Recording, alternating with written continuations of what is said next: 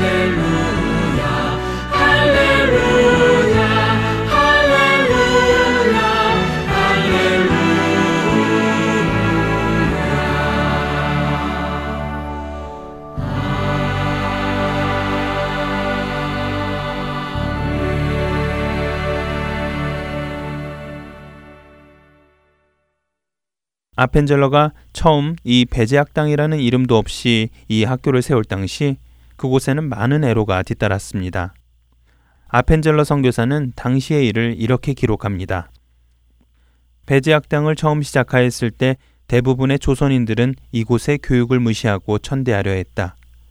사실 배제학당은 복음을 전하기 위한 조선 청년들과 접촉하기 위한 하나의 매개체였는데 학교에 다니겠다는 사람이 없으니 선교사들은 조선인을 접촉할 기회가 없어 거리에 나가서 사람들을 모을 수밖에 없었다.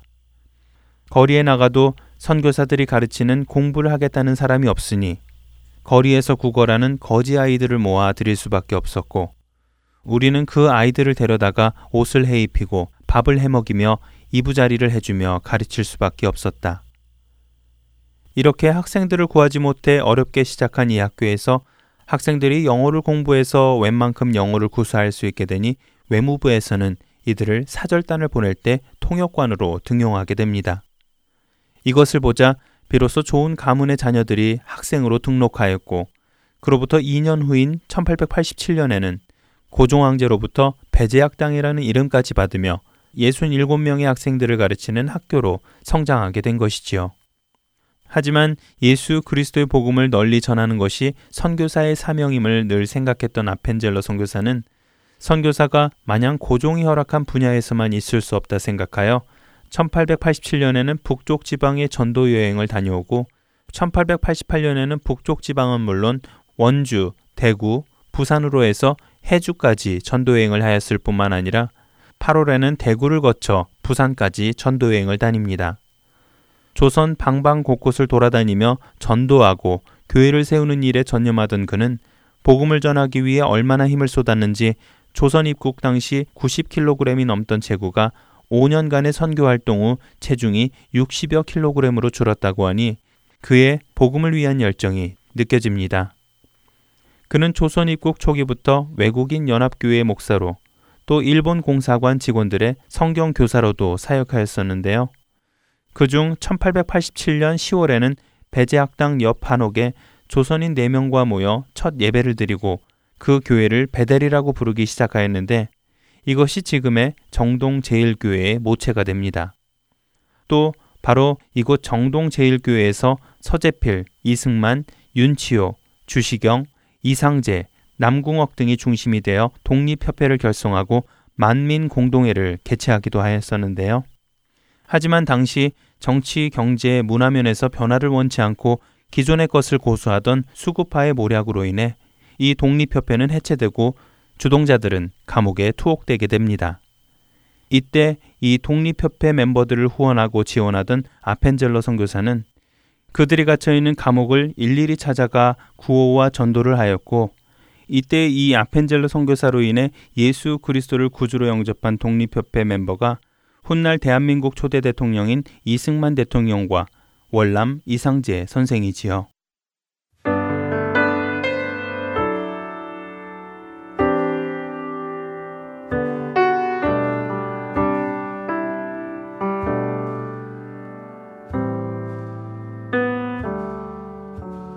누구나 삶의 시작은 작구나 작은 시작은 그 소리조차 없구나.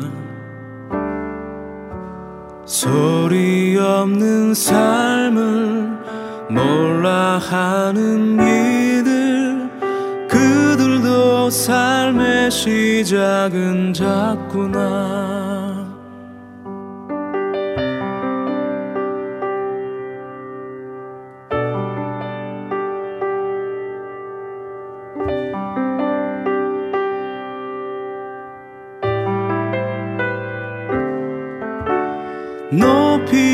떴을 때 더욱 작아지는 해처럼 깊이 잠길 때 더욱 소리 없는 바다처럼 작은 친구야. 소리 없는 벗들아 높게 살자 깊게 사랑하자 누구나 삶의 시작은 작구나. 지금도 우리 시작은 작구나. 작은 외침을 듣는 이들도 적구나. 적은 물이 됨을 기뻐하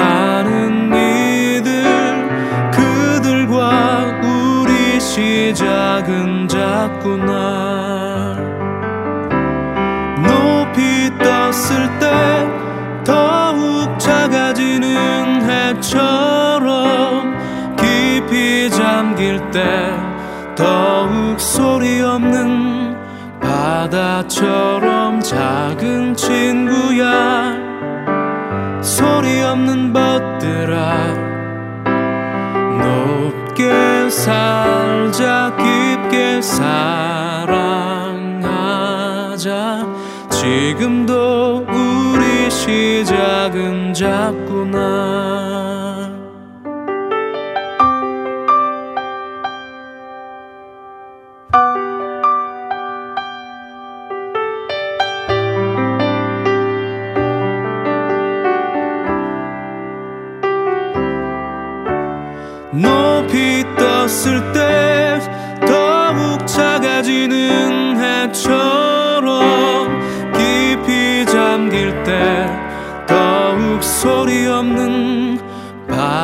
바다처럼 작은 친구야.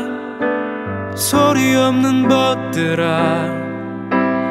높게 살자 깊게 사랑하자. 누구나 삶의 시작은 작구나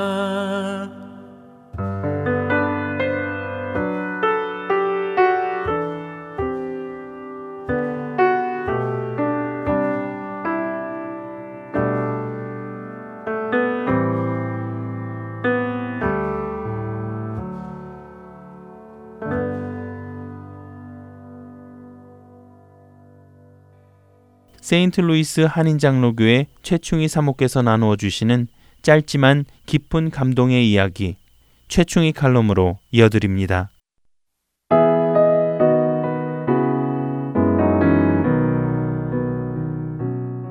이 세상에서 최충희 칼럼을 가장 많이 듣고 또 제일 많이 사랑하는 애청자 한 분이 계십니다.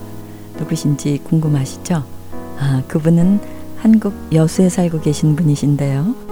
현재 연세는 93살이시고요. 성은 류씨이시고 이름은 복자, 순자이시죠. 아, 그분은 다름 아닌 바로 제 어머니. 정확히 말씀드리면요. 제 남편 서정곤 목사의 어머니, 시어머니 되십니다. 오늘 저는 저의 시어머니 류복순 권사님을 애청자 여러분들께 소개해드리고자 합니다. 방금 전에 말씀드린 대로요. 저희 어머니는 저희 컬럼이 녹음된 CD를 듣고 또 들어서 거의 내용을 외우다시피 하신답니다. 아이고 야야 은하 엄마야 네가 그렇게 아팠냐 나는 그것도 모르고 은하 엄마야 고생이 많았다잉 전화를 드리면 한두 번이 아니시고 생각나실 때마다 자신이 며느리에게 너무 무심했던 거 아니냐고 자책을 하시곤 하십니다. 어머니, 그건 어머니가 무심하신 게 아니고요. 저희들이 걱정하실까봐 정확히 말씀을 드리지 않아서 그렇죠. 이제 뭐 다 나았어요. 어머니, 저도 어머니 편찮으실 때 모르고 지낸 적 많았잖아요. 멀리 사는 저희가 무심한 자식이고 불효자이죠. 아니다 아니야 은하 엄마야. 네가 고생이 많았다잉. 그래도 이렇게 나았으니 얼마나 좋으냐. 우리 하나님께 감사하자이. 그래, 감사하면서 살자이. 서목사도 하나님 은혜로 목회하고 있으니 참말로 인혁은 감사할 것밖에 없구나이. 은하 엄마야, 효도가 별거 아니다. 너희들 건강하고 행복하게 살면 그게 효도다이. 나는 잘한 것도 없는데 왜 요렇게럼 하나님이 사랑하시는지 모르겠다이. 하나님 종이 내 아들이니 얼마나 감사하고 감사한 일이냐. 그게 최고 효다에. 믿음의 어머니가 아니라면 정말 들을 수 없는 최고의 극찬이지요. 그동안 저희 부부가 믿음의 어머니를 통해 받은 위로와 격려, 그리고 기도 사랑을 어떻게 말로 표현할 수 있겠는지요. 가장 든든한 기도의 지원군 어머니. 그런 어머니에게서 제가 가장 많이 듣는 말은 감사라는 단어입니다. 은하 엄마야, 우리 하나님께 감사하자이. 그래, 감사하면서 살자이. 감사. 그렇습니다. 어머니 류복순 권사님은 감사의 사람이십니다. 어머니는 아버지와 사별하시고도 아픈 둘째 아들로 인해 가슴앓이를 하시면서도 늘 범사에 감사라는 말씀을 자식들에게 당부하시곤 하십니다. 그리고 몸소 그런 감사의 삶을 사시는 어머니를 뵈면서 아무리 연약한 노인이라 할지라도 믿음을 지닌 분은 참 강인하시다는 깨달음을 다시금 갖게 됩니다. 제가 어머니에게서 부러운 것 중에 하나가 있는데요. 그거는 아주 특별한 유머 감각이시죠. 어머니, 호박 어디 있어요? 잘 못 찾겠어요. 한국 방문 중 어머니 댁에 머물면서 식사 준비를 위해 부엌 냉장고를 뒤지다가요. 이렇게 어머니께 여쭤보면 어머니는 금방 이렇게 대답을 하십니다. 아, 호박아 하고 불러봐라에 어디 숨은 호박이 금방 나오겠냐. 호박아 하고 불러보라니까. 밥을 먹다가 파리가 밍밍거리고 방해를 하면요. 그래서 우리가 잡으려고 하면 이렇게 말씀하시죠. 아이고 야야 그만 놔둬라. 파리도 먹어야 살지. 걔네들이 농사를 짓겠냐, 밭일을 하겠냐, 그냥 놔둬라. 그러십니다. 얼마 전 독감으로 병원에 입원해 계셨을 때는요, 전화를 통해 저희들의 근심스러운 목소리를 들으시더니 이렇게 말씀을 하셨어요. 나는 괜찮다. 이제라도 부르시면 더 좋은 나라로 갈 텐데 뭐가 걱정이다냐. 아, 서정건 목사님, 최충희 사모님, 끝까지 하나님 잘 믿고 충성된 종이 되시기를 바랍니다. 병상에서도 어머니는 여전히 유머를 잃지 않으시고요. 웃음을 머금으신 목소리로 자식들의 행복을 기원하고 계셨죠. 지난해까지만 해도 목소리가 청청하시고 허리가 꼿꼿하셔서요. 아가씨라는 별명을 지니고 계신 어머니셨어요. 내 새끼 손때 묻은 것을 어찌 마음대로 버릴 수 있겠느냐고 며느리가 보낸 편지들을 정말 하나도 버리지 않으시고 차곡차곡 챙겨 놓으시는 어머니의 따뜻한 마음. 한국 방문 때마다 흘려놓고 온 손수건이나 양말 한 짝도 버리지 못하시고 보고 또 보시는 정 많으신 어머니. 밥을 그릇에 담으시면서 마치 자식들 머리 위에 손을 얹으시듯 밥그릇을 두 손으로 쌓아 안으시고 축복 기도를 하시는 어머니. 그런 저의 시어머니는 저의 신앙의 선배요. 극률과 사랑의 품성으로 제 삶의 본이 되시는 그런 분이십니다. 시댁은 며느리들에게 어렵고 때론 정말 멀리하고픈 관계라고 하죠. 그래서 시에 시자만 들어도 싫어서요. 시금치도 먹기 싫고 성경에서 시편을 제일 읽기 싫어한다는 농담이 있을 정도로 말입니다. 그런데 제게 시댁은요. 잃어버린 친정을 대신하는 정말 따뜻하고 언제나 가고 싶은 고향 같은 곳입니다. 그리고 그 이유는 바로 저의 시어머니 류복순 권사님 때문이랍니다. 저희 어머니 류 권사님을 저는 우리 집안의 믿음의 복덩이라고 말하죠. 시어머님은 우리 남편 집안에서 처음으로 예수님을 믿으신 분이십니다. 6.25 전쟁 당시 남한으로 피난을 내려온 이북 피난민 가족을요, 어머니 댁 문간방에 받아주셨대요. 그 가족들이 아주 독실한 크리스천들이었다고 하네요. 피난쯤에 다른 것은 빼놓아도 성경은 꼭 챙겨서 들고 온 분들이라고 하니까 그 신앙심이 어떠했는지 짐작해 볼 수 있죠. 그분들의 전도로 교회에 발길을 들여놓으시게 된 어머니. 그런 어머니가 새벽 기도를 다니시면서 고린도전서 13장을 암송하시고요. 또 점점 믿음의 정진을 하시게 되셨고 하나님을 만나고 예수님을 영접하시게 됩니다. 그때 어머니 복중에는 셋째인 제 남편이 있었고요. 그러니까 남편은 복중에서부터 교회를 다닌 모태의 신자가 된 거죠. 그렇게 예수님을 믿게 되신 어머니에게 그리 평탄치 않은 신앙생활이 시작됩니다. 지금은 하나님 품에 계신 저희 시아버님은 교육에 관련된 공직에 계셨던 분이셨는데요. 성격이 반듯하시고 정직하신 분이셨어요. 본인이 너무 깔끔하고 허점없이 사시다 보니까 무엇을 의지하고 믿는다는 것이 그리고 자신이 죄인임을 시인하는 일들이 쉽지만은 않으셨겠죠. 그래서 어머니가 교회를 다니시는 걸 나서서 반대는 안 하셨지만 그리 달가워하시지도 않으셨습니다. 어머니는 어려운 남편 삼시세끼 식사를 제때 차려드려야 했고요. 주일에는 예배가 끝나기가 무섭게 집으로 달려오셔야 했죠. 혹시라도 늦으면 때로 밥상에 엎어지는 때가 있었다는 게 제 남편의 증언이 있으니 어머니의 신앙생활이 얼마나 조심스럽고 부자유스러웠는지 짐작해 볼 수가 있습니다. 어머니는 그런 와중에서도 정말 진실하게 열심히 신앙생활을 하셔서 자녀들을 주일학교에 보내셨고요. 친인척 형제분들을 한 분 한 분 전도하기 시작하셨습니다. 어머니의 부모님은 물론 동생들을 전도해서요. 모두가 믿는 반려자를 만났고요. 하나 있는 시아버님의 여동생 신우이 가족까지 전도를 해서 온 가족이 예수님을 믿고 시 고모부님은요. 아주 신실하신 장로님이 되셨죠. 어머니 고향에 사시는 먼 친척벌이 되시는 분은 어머니의 전화를 통해 전도를 받고요. 교회를 나가게 되셨는데요.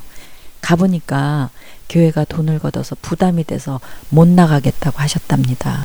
친척분의 이 말을 들은 어머니는 안타까운 마음에 석 달만 나가보라고 간청하시며 석 달치 현금을 우편으로 보내주셨답니다. 그리고 그 이후 어머니의 친척분은 교회에 나가 예수님을 믿고 하나님의 자녀가 되셨습니다. 제가 결혼했을 당시에는 아버님만 빼고요. 그 수많은 친인척들이 거의 모두 교회 다니고 계셨으니까 어머니의 영향력이 정말 얼마나 컸는지 그리고 어머니를 축복의 통로로 사용하신 하나님의 기이하신 구원의 손길이 어떠하셨는지 정말 상상만 해도 가슴이 벅차오르는 일입니다. 어머니는 매일 새벽마다 교회와 이웃들을 위해 그리고 오남 일녀 자녀들과 손자 손녀들의 이름을 하나하나 부르시며 기도하시죠. 저는 기도하시는 어머니의 눈물 젖은 가늘고 떨리는 그 목소리를 결코 잊을 수 없을 것 같습니다. 시부모님 하면요. 시간이 지나도 제가 잊지 못할 한 장면이 있어요. 눈이 펑펑 내리는 추운 겨울날이었죠. 어머니 아버지께서 저를 가운데 두고 팔을 부축하며 얼음길을 조심조심 걸어가는 장면입니다.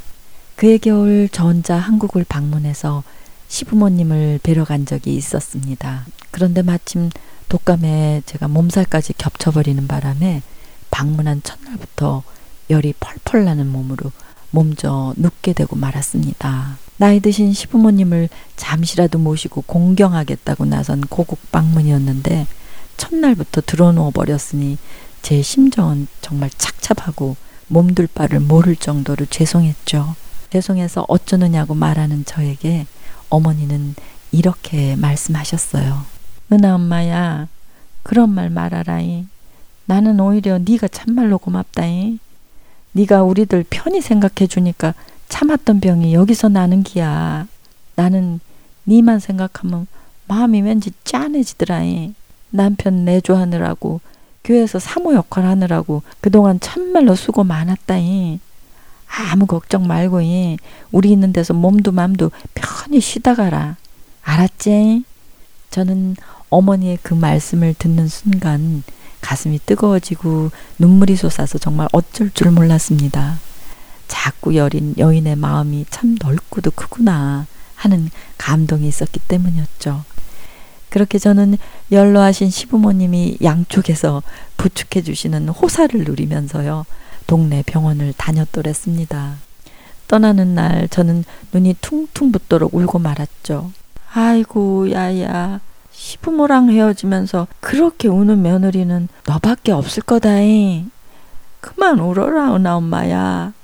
그렇게 말씀하시는 어머니의 목소리도 눈물에 잠겨 있었습니다. 어머니, 저는 그런 어머니가 그리워서요. 미국에 온 초기에는 어머니를 그리워하며 눈물 지은 적이 종종 있었습니다. 어머니, 나의 시어머니. 저는 믿음의 여인인 우리 시어머니가 정말 자랑스럽습니다. 제가 어머니가 자랑스럽다고 칭찬을 해드리면 어머니는 평생 부엌대기로 늙은 자신이 뭐가 자랑스럽냐고 부끄러워하시죠. 그러나 저는 시어머니 유권사님만큼 하늘 복을 받고 그 복을 나누는 삶을 사신 분도 드물다는 생각을 하고 있어요. 어머니는 우리 집안의 믿음의 통로고요.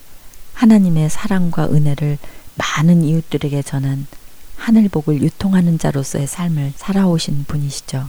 이름 없고 연약한 한 여인을 통해 하나님께서는 놀라운 구원 역사를 이루어 가셨습니다. 한 연약한 여인의 미랄 같은 믿음을 통해 믿음의 줄기가 왕성하게 뻗어나가고 그것이 담장을 넘어 계속 축복으로 이어지니 어머니 유복순 권사님의 생애는 분명 하나님 안에서 멋지고 존귀한 삶이라고 저는 확신하게 되는 것입니다. 몇 해 전 주무시듯이 하나님 품으러 가신 저희 시아버지께서는요, 60세가 넘으셔서 막내딸을 어머니 다니시는 교회 담임 목사님의 며느리로 시집을 보내시고 교회에 발을 들여놓으시더니요. 정말 그 누구보다 모범적이고 성실한 집사님으로 믿음 생활 하시다가 86세 연세로 하나님 품에 안기셨습니다. 어머니의 평생 눈물로 기도하신 기도 제목이 응답을 받으신 것이죠. 복동이 중에 복동이 우리 어머니 류복순 권사님. 제게 이런 귀한 시어머니를 허락해 주신 하나님께 감사를 올려드립니다. 하나님 안에서 만난 시어머니와 며느리는 진정 축복이요 감사입니다. 어머니 감사합니다. 어머니 사랑해요.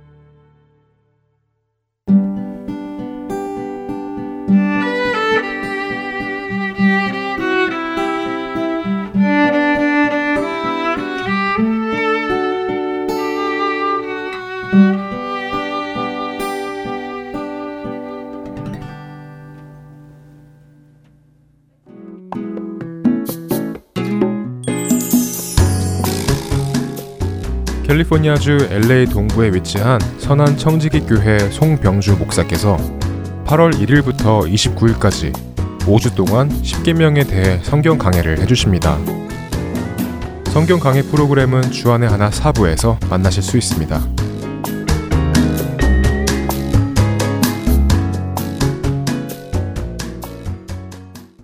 이어서 한국 극동방송에서 제공하는 성경의 파노라마 전해드리겠습니다.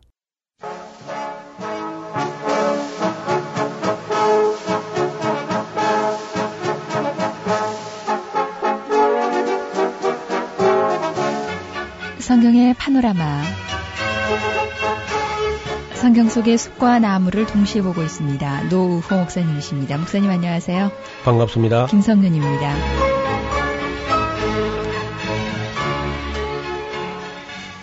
데살로니가 후서를 그냥 지나가면서 맨 마지막 경고 한마디, 바울이 우리에게 남기는 경고 한마디를 우리가 좀 살펴보려고 합니다. 데살로니가 후서를 찾으시고 3장 6절에서 12절까지를 한번 읽어보시랍니까? 데살로니가 후서 제 3장 6절에서 12절까지. 형제들아 우리 주 예수 그리스도 이름으로 너희를 명하노니 규모 없이 행하고 우리에게 받은 유전대로 행하지 아니하는 모든 형제에게서 떠나라. 어떻게 우리를 본받아야 할 것을 너희가 스스로 아나니 우리가 너희 가운데서 규모 없이 행하지 아니하며 누구에게든지 양식을 값없이 먹지 말고 오직 수고하고 일서 주야로 일함은 너희 아무에게도 누를 끼치지 아니하려 함이니 우리에게 권리가 없는 것이 아니요 오직 스스로 너희에게 본을 주어 우리를 본받게 하려 함이니라. 우리가 너희와 함께 있을 때에도 너희에게 명하기를 누구든지 일하기 싫어하거든 먹지도 말게 하라 하였더니 우리가 들은즉 너희 가운데 규모 없이 행하여 도무지 일하지 아니하고 일만 만드는 자들이 있다 하니 이런 자들에게서 우리가 명하고 주 예수 그리스도 안에서 고나기를 종용히 일하여 자기 양식을 먹으라 하노라. 아멘. 자, 여기 보면은 여러 번 되풀이 되는 말이 규모 없이 행한다 하는 말이죠. 네. 옛날 어른들은 많이 쓰던 말인데 지금은 이게 이제 우리 젊은 사람들 들으면 이게 규모 없이 행한다는 말이 무슨 말인가. 다시 말하면 아무 계획성도 없고 그리고 무슨 생활의 어떤 원칙도 질서도 없이 그리고 이제 소득도 별로 이제 어떤 계획도 없고 네. 소비하는 데 어떤 뭐 계획도 없고 수입의 계획도 없고 그래서 무슨 삶 자체에 아무 규모가 없다는 거죠.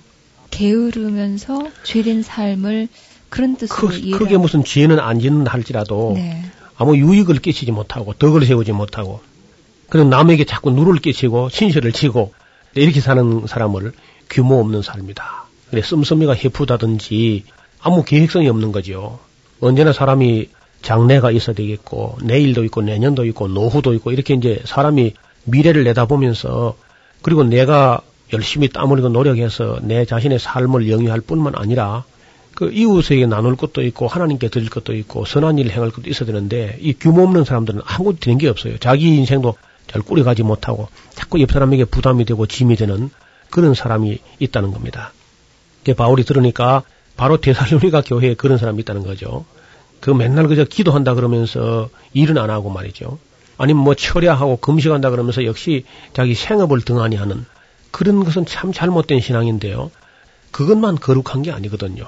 우리가 자칫하게 되면은 농사 짓는 거라든지 빨래 하는 거라든지 무슨 그 상점에서 일을 보는 거라든지 회사 출근하는 이것은 거룩하지 않은 걸로 세상 욕심적인 일이다. 그렇게 생각하는데 그건 잘못된 생각이거든. 네. 우리가 예수님 안에서 행하는 일은 악한 일이 아니면 다 거룩한 일입니다. 이제는 농사를 짓는 것도 아름다운 일이고 학교에 가서 열심히 공부하는 것도 그게 거룩한 일입니다. 저희들이 신학교 공부할 때 아주 존경하는 교수님 한 분이 그래요. 공부하다가 죽어도 순교하는 것이다. 그러니까 학생들이 공부할 때는 최선을 다해서 순교하는 그런 마음으로 열심히 공부할 것을 권유하던 그 말씀이 기억이 나요. 그래서 농사를 짓는 사람들은 주님을 위해서, 하나님의 나라를 위해서, 또 하나님께서 만드신 이 자연 농사를 아름답게 가꾸면서 열심히 일하는 거 다 거룩한 일입니다. 그리고 우리가 꼭 예배당에 와서 기도하는 그것만 거룩하다든지 예배하고 금식하고 철회하는 것만 하나님 기뻐하는 줄 알지만은 우리가 나가서 온 산과 들에서 생명 있는 모든 것을 사랑하고 아끼고 가꾸고 땀 흘리는 걸 하나님이 정말 기뻐하는 일이죠. 그 자체가 그대로 참 기도입니다. 하나님께 상납될 만한 상달될 네. 만한 그런 삶의 기도가 되는 건데 이 대살로니가 교인들이 규모 없이 행하고 그 양식을 뭐 값없이 아무데나 가서 먹고 다니고 어, 이건 참 삼가할 일입니다. 아무리 반가운 손님도 계속 오거나 자꾸 오게 되면 이게 이제 부담이 되는 수가 있거든요. 그래서 바울은 철저하게 어디 가서든지 그 값없이 양식을 먹는 그런 일을 하지 않겠다. 열심히 땀 흘리면서 일했는데 그 구절에 보면은 3장 구절에 우리에게 권리가 없는 것이 아니요. 바울이라고 해서 무슨 육체 노동하지 않고 하나님의 교회에서 나는 것으로 먹을 권리가 없는 게 아니죠. 그렇지만은 권리가 없는 것이 아니고 오직 스스로 너에게 본을 주어서 우리를 본받게 하려고 그렇게 했다. 우리가 너희와 함께 있을 때에도 너에게 명령하기를 누구든지 일하기 싫어하거든 먹지도 말게 하라. 먹지 말면 어찌 됩니까? 죽지요. 그러면 이제 이걸 아주 직설적으로 하면요. 일하기 싫어하면 차라리 죽어라. 그뭐참 그런 말입니다. 예. 일하기 싫으면 정말 먹지 말아야 되고 먹지 않으면 죽는 거죠. 그만큼 우리가 일을 해서 내가 오늘 참 밥 한 끼 먹는 거 부끄럽지 않은가? 열심히 나는 일했는가?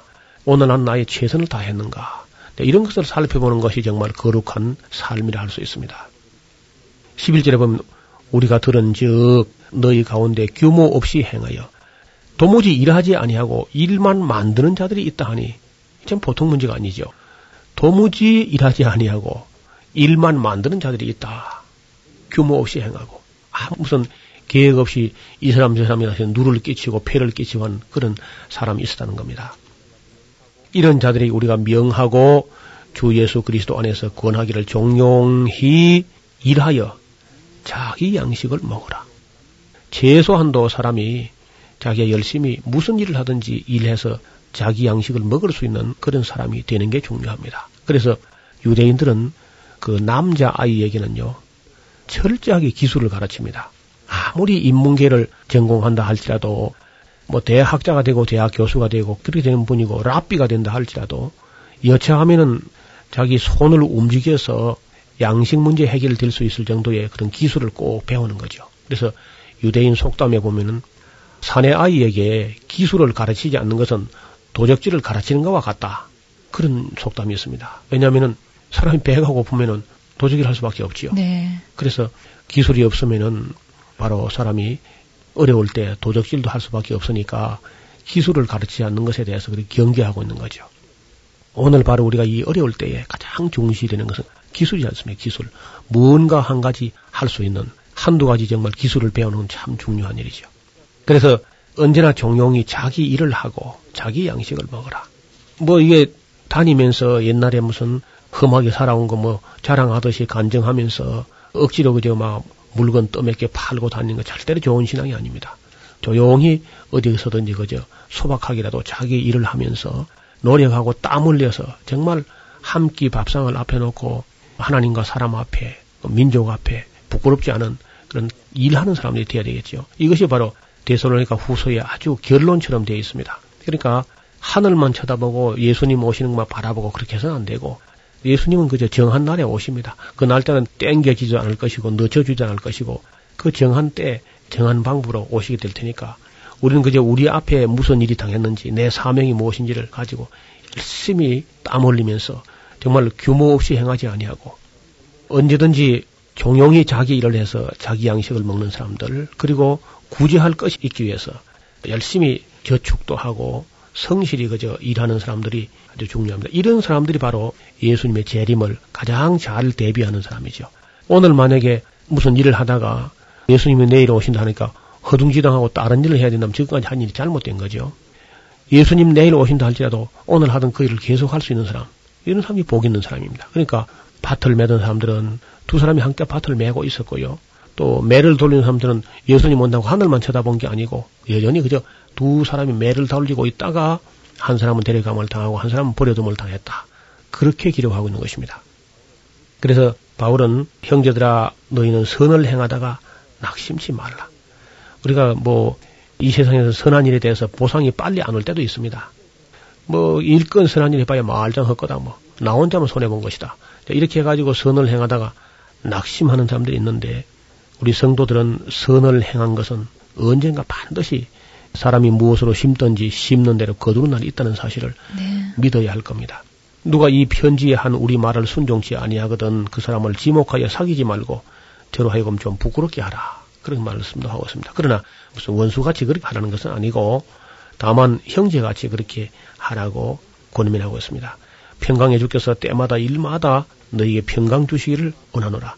주는 너희 모든 사람과 함께 하실지어다.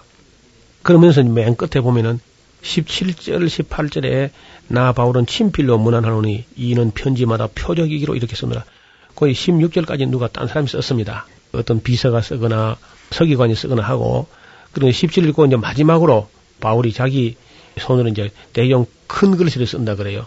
바울이 눈이 좀 안 좋기도 하고 해서 끝머리에 꼭 한두 절은 바울이 자기가 써가지고 이게 정말 바울의 필적이고 바울의 서신이다 하는 것을 인증하는 그런 표적으로 하는 거죠. 편지마다 표적이기로 이렇게 쓰노라. 우리 주 예수 그리스도의 은혜가 너희 무리와 함께 있을지어다. 이렇게 해서 이제 데살로니 후서 마감이 되는데 이 편지를 받아본 데살로니가 교인들은 아마 안정되었겠죠.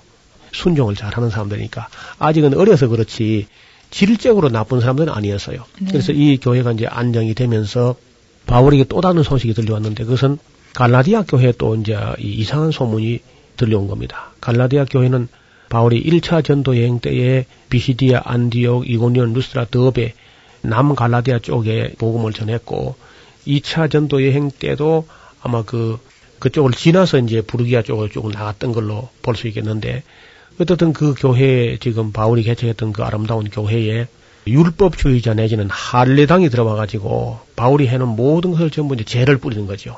곡식을 뿌려놓은데 그 가라지를 마귀가 덧뿌리는 것처럼 잘못된 걸 뿌리고 다니는 겁니다. 순진한 갈라디아 교인들이 그 사실을 알지 못하고 아 바울은 열두 사도도 아니고 바울이 뭐 말한 걸 우리가 다 믿어서는 안 되겠구나 이래가지고 이제 그 할례당들이 와서 할례를 받지 않으면 구원받지 못한다. 이런 잘못된 그 교훈을 받아들여 가지고 막 할례를 받은 거죠.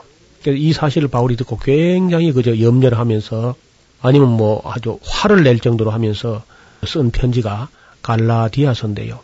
갈라디아서도 이제 상당히 이제 일찍 기록된 문서에 속하죠. 네. 그러니까 일찍 기록된 문서일수록 어떤 면에서는 교회의 어떤 수준도 조금 어, 뭐랄까 좀 낮은 수준이고요. 듣는 그 편지를 읽는 사람들이 그런 편지를 기록하는 바울도 그것이 뭐 당시에 성경이 될 거라면 생각도 못했을 거예요. 예. 그리고 굉장히 격한 어조로 막 씁니다. 갈라디아서를 한번 일장에 펴보시면요. 얼마나 격하게 쓰는지 우리가 읽을 때 정말 두려움이 있을 정도로 그렇게 아주 격한 그런 어조를 쓰고 있거든요. 갈라디아 교회에 할례당들이 와서 잘못된 것을 가르치면서 할례를 받아야 구원받는다 하는 것 뿐만 아니라 사도 바울에 대해서 이제 이 아주 그 악하게 평론하는 사람이 있었습니다. 이 사람들은 바울은 뭐 예루살렘 교회 출신도 아니고 그리고 사도 축에도 끼지 못하고 예루살렘 교회에서 사도들에게 직접 무슨 제대로 지도 받은 적도 없다. 그러니까 사람이 뭐 지멋대로 믿어가지고 지멋대로 다니는 요즘 말하면 뭐 프리랜서처럼 일하는 사람이다. 뭐 이런 식으로 뭐 평론하는 거죠. 그래서 그 바울이 갈라디아서를 쓰면서 시작부터 아주 격하게 그렇게 이야기를 시작합니다. 사람에게서 난 것도 아니요 사람으로 말미암은 것도 아니요 오직 예수 그리스도와 및 죽은 자 가운데서 그리스도를 살리신 하나님 아버지로 말미암아 사도된 바울은 그렇게 이야기하는 거 보면요. 어떤 사람에게 뭐 배웠거나 지도받았거나 그런 게 아니라는 말을 오히려 당당하게 하고 있습니다. 11절도 보면 형제들아 내가 너에게 알게 하노니 내가 전한 복음이 사람의 뜻을 따라 된 것이 아니라 이는 내가 사람에게서 받은 것도 아니요 배운 것도 아니요 오직 예수 그리스도의 계시로 말미암은 것이라. 직접 나는 하나님께 계시를 받았다. 뭐 사도에게 배운 그런 거 아니지만은 이렇게 아주 당당하게 말한 것은 그때 이제 바울을 욕하고 다니는 어떤 할리당들의 말을 받아서 하는 이런 말이죠. 그렇지만은 바울은 갈라디아 성도들에게 말하기를 6절에 보면 그리스도의 은혜로 너희를 부르신 이를 이같이 속기 떠나서 다른 복음을 쫓는 것을 내가 정말 이상히 여기노라. 다른 복음은 없다. 다만 어떤 사람들이 너희를 요란하게 하여 그리스도의 복음을 변질시키려는 한 것뿐인데 그러나 우리나 혹 하늘로부터 온 천사라도 우리가 너희에게 전한 복음 외에 다른 복음을 전하면 저주를 받을지어다. 뭐 이렇게까지 강경하게 말합니다. 우리가 전에 말하였거니와 내가 지금 다시 말하는데 누구든지 너희의 받은 것 외에 다른 복음을 전하면 저주를 받을지어다.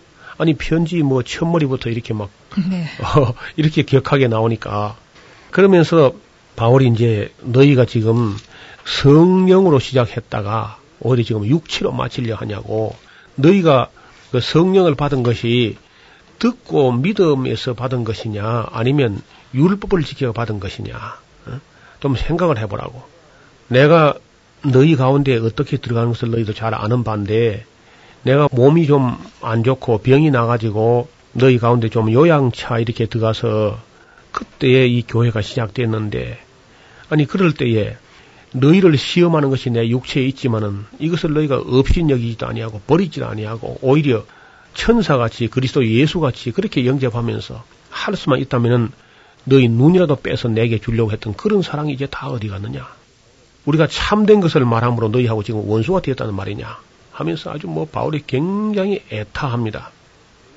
너희들이 아마 뭐 베드로 하면 막 굉장한 줄 알고 요한 야고보 하면 뭐 위대한 큰 사도들이라 해가지고 아마 권위를 인정하는 모양인데 그 유명하다는 유명한 사람들이 실제로 내게 하나도 보태준 건 없다. 내가 그들에게 뭐 배울 만한 게 그런 게 솔직한 말로 하면 별로 없었다. 오히려 비드로가 그 안디옥에 한 왔을 때에 책망할 일이 있어서 내가 책망한 적도 있다, 솔직히. 어? 그때 야고보에게서 베드로를 감시하기 위해서 어떤 찾아온 사람이 있었는데 그 사람들을 보자마자 베드로가 아주 이방인과 함께 음식을 먹다가 이방인과 함께 음식을 안 먹은 것처럼 아주 시침 뚝 따고 외식을 했던 그런 일이 있었고 바나바도 저희의 어떤 외식에 유혹되는 그런 일이 있었는데 그러므로 내가 저희가 복음의 진리를 따라 바로 행하지 아니하면서 모든 자 앞에서 베드로의 잘못하는 것을 막 이렇게 격하게 그저 바울이 책망했던 그런 적도 있다는 거죠. 바울은 바울이 뭐 사도가 아니다. 예루살렘에서 배운 게 없다. 이렇게 이제 평론하는 사람들을 보고 하는 말이 그러면 사도들이라고 해서 뭐 완전하거나 뭐 굉장한 사람들이냐 비드로라든지 요한 야고보라든지 이런 사람도 다 약점과 결점이 있는 그 사람에 불과하다. 그런 얘기를 하면서 사실 그 이제 우리가 이 배경을 좀 이해하자면은 실력으로 하면 아마 열두 사도 중에 아무도 바울을 능가하는 사람이 없었을 거예요. 근데 그 사회, 그 교회 내에서는 또 이제 베드로는 열두 제자 중에 들었었고 바울은 열두 사도에 들지 않았던 이것 때문에 끊임없이 그저 문제가 일어났습니다. 네. 바울은 아마 이게 평생의 꼬리표가 돼가지고 사도가 아니다. 근데 사도가 아니라고 이제 사람들은 말하는데 바울 자신은 나는 사도라는 거죠. 예. 그러니까 사람들은 아, 그 자칭 사도지 진짜 사도겠느냐 이렇게 이제 바울을 공격하는 거죠. 그래서 사도에 표된 것은 내가 정말 내게 나타나는 그리스도의 능력과 인내와 또 사랑과 이 모든 것이 또 하나님께서 너희에게 나를 보내가지고 너희가 예수 믿은 그 자체가 사도가 아니냐. 이 문제 뭐 고린도 교회에서도 계속 문제가 됐습니다. 다른 교회에서 내가 사도가 아닐지라도 적어도 너희에겐 내가 사도다.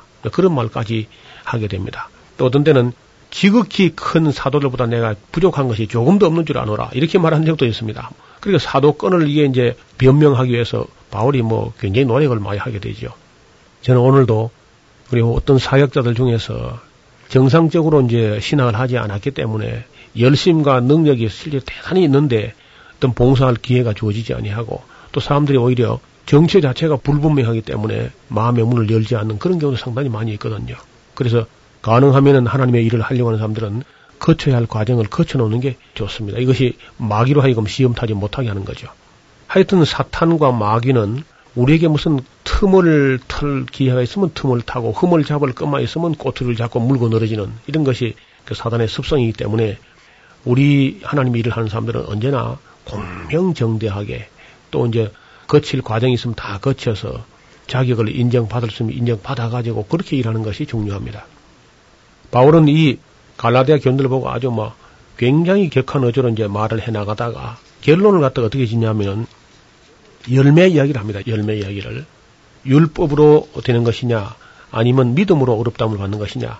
아브라함의 예를 들고 하다가 쭉 끝에 가서는 이제 열매를 놓고 이야기하는데, 자, 육체의 열매도 현저하다. 육체의 열매라는 것은 너무나 분명하지 않은가. 그것은 성령을 거스리는 것인데, 곧 음행과 더러운 것과 호색과 우상숭배와 술수와 원수를 맺는 것과 분쟁과 시기와 분냄과 당을 짓는 것과 불리함과 이단과 투기와 술취함과 방탕함과 그와 같은 종류는 다이 육체의 열매다. 육신의 열매 혹은 육체의 일이고 성령의 열매도 아주 현저하다. 그것은 사랑과 희락과 화평과 오래 참음과 자비와 양성과 충성과 온유와 절제 이와 같은 것들이 성령의 열매인데 이거 아무도 금지할 수 없다. 그러니까 지금 어떤 교회나 사역을 보게 될 때에 누가 어떤 열매를 맺는가 하는 것을 잘 살펴볼 필요가 있는 거죠. 그리고 이제 성령으로 사는 사람 같으면 성령으로 행하고 그 성령의 열매가 있을 거라는 겁니다. 그런데 만약에 자기가 신령하다고 하면서도 음행과 더러운 것이나 호색이나 우상숭배나 술수나 원수를 맺는 것이나 분쟁이나 시기와 뭐 아니면 분을 내고 그냥 당을 짓고 막 쪼개고 이단을 만들고 투기와 뭐 술 취하고 방탕 이렇다면은 전혀 신령한 게 아니죠. 그래서 바로 육체의 열매죠. 그래서 이러한 경우에 서로 피차 물고 먹으면은 나중에 함께 멸망할지 모른다. 참 조심하라고. 그래서 바울이 지금 이 편지를 써서 보내면서도 그냥 애가 탑니다. 야, 이 사람들이 이 편지 받아보고 얼마나 회개할 수 있겠는가? 얼마나 교정이 되겠는가? 그래서 이 편지를 사실 보내놓고 고디에서 바울은 고린도를 사임하고요. 고린도에 있을 때 이제 데살로니가 전서 후서를 쓰고 이 갈라디아서를 써서 이제 갈라디아 집을 보내놓고는 애가 타서 곧바로 이제 고린도를 사임하고 에베소 쪽으로 건너옵니다. 에베소로 건너와서 거기다 이제 브리스길라하고 아골라를 에베소에 머물러 두고 사실 그 두 번째 전도 여행 때에 바울이 아시아 즉 에베소에 가서 일하려고 했는데 성령이 허락하지 않아가지고 못 갔죠. 이제 세 번째 전도 여행 때는 바울이 에베소에다 아주 초점을 맞추고 거기다가 미리 브리스길라하고 아골라를 먼저 심어놓고 자기는 이제 다시 안디옥 교회로 갔다가 일단 제일 마음이 급한 것이 갈라디아 문제여서 전에 안디옥 교회에서도 그와 같은 일이 있었던 것처럼 그 갈라디아 교회도 그와 같은 율법주의 혹은 할례당이 와서 있는가 싶어서 갈라디아 지방을 다시 돌아보게 됩니다. 우리가 지금 이 갈라디아서를 본 다음에는 다시 성경 어디로 돌아가야 되냐면은 사도행전 제 18장으로 돌아가야 되거든요. 사도행전 18장에 보면 이제 거기서 고린도를 사임하고 바울이 어디로 가는가 하는 이야기가 나오고 있습니다.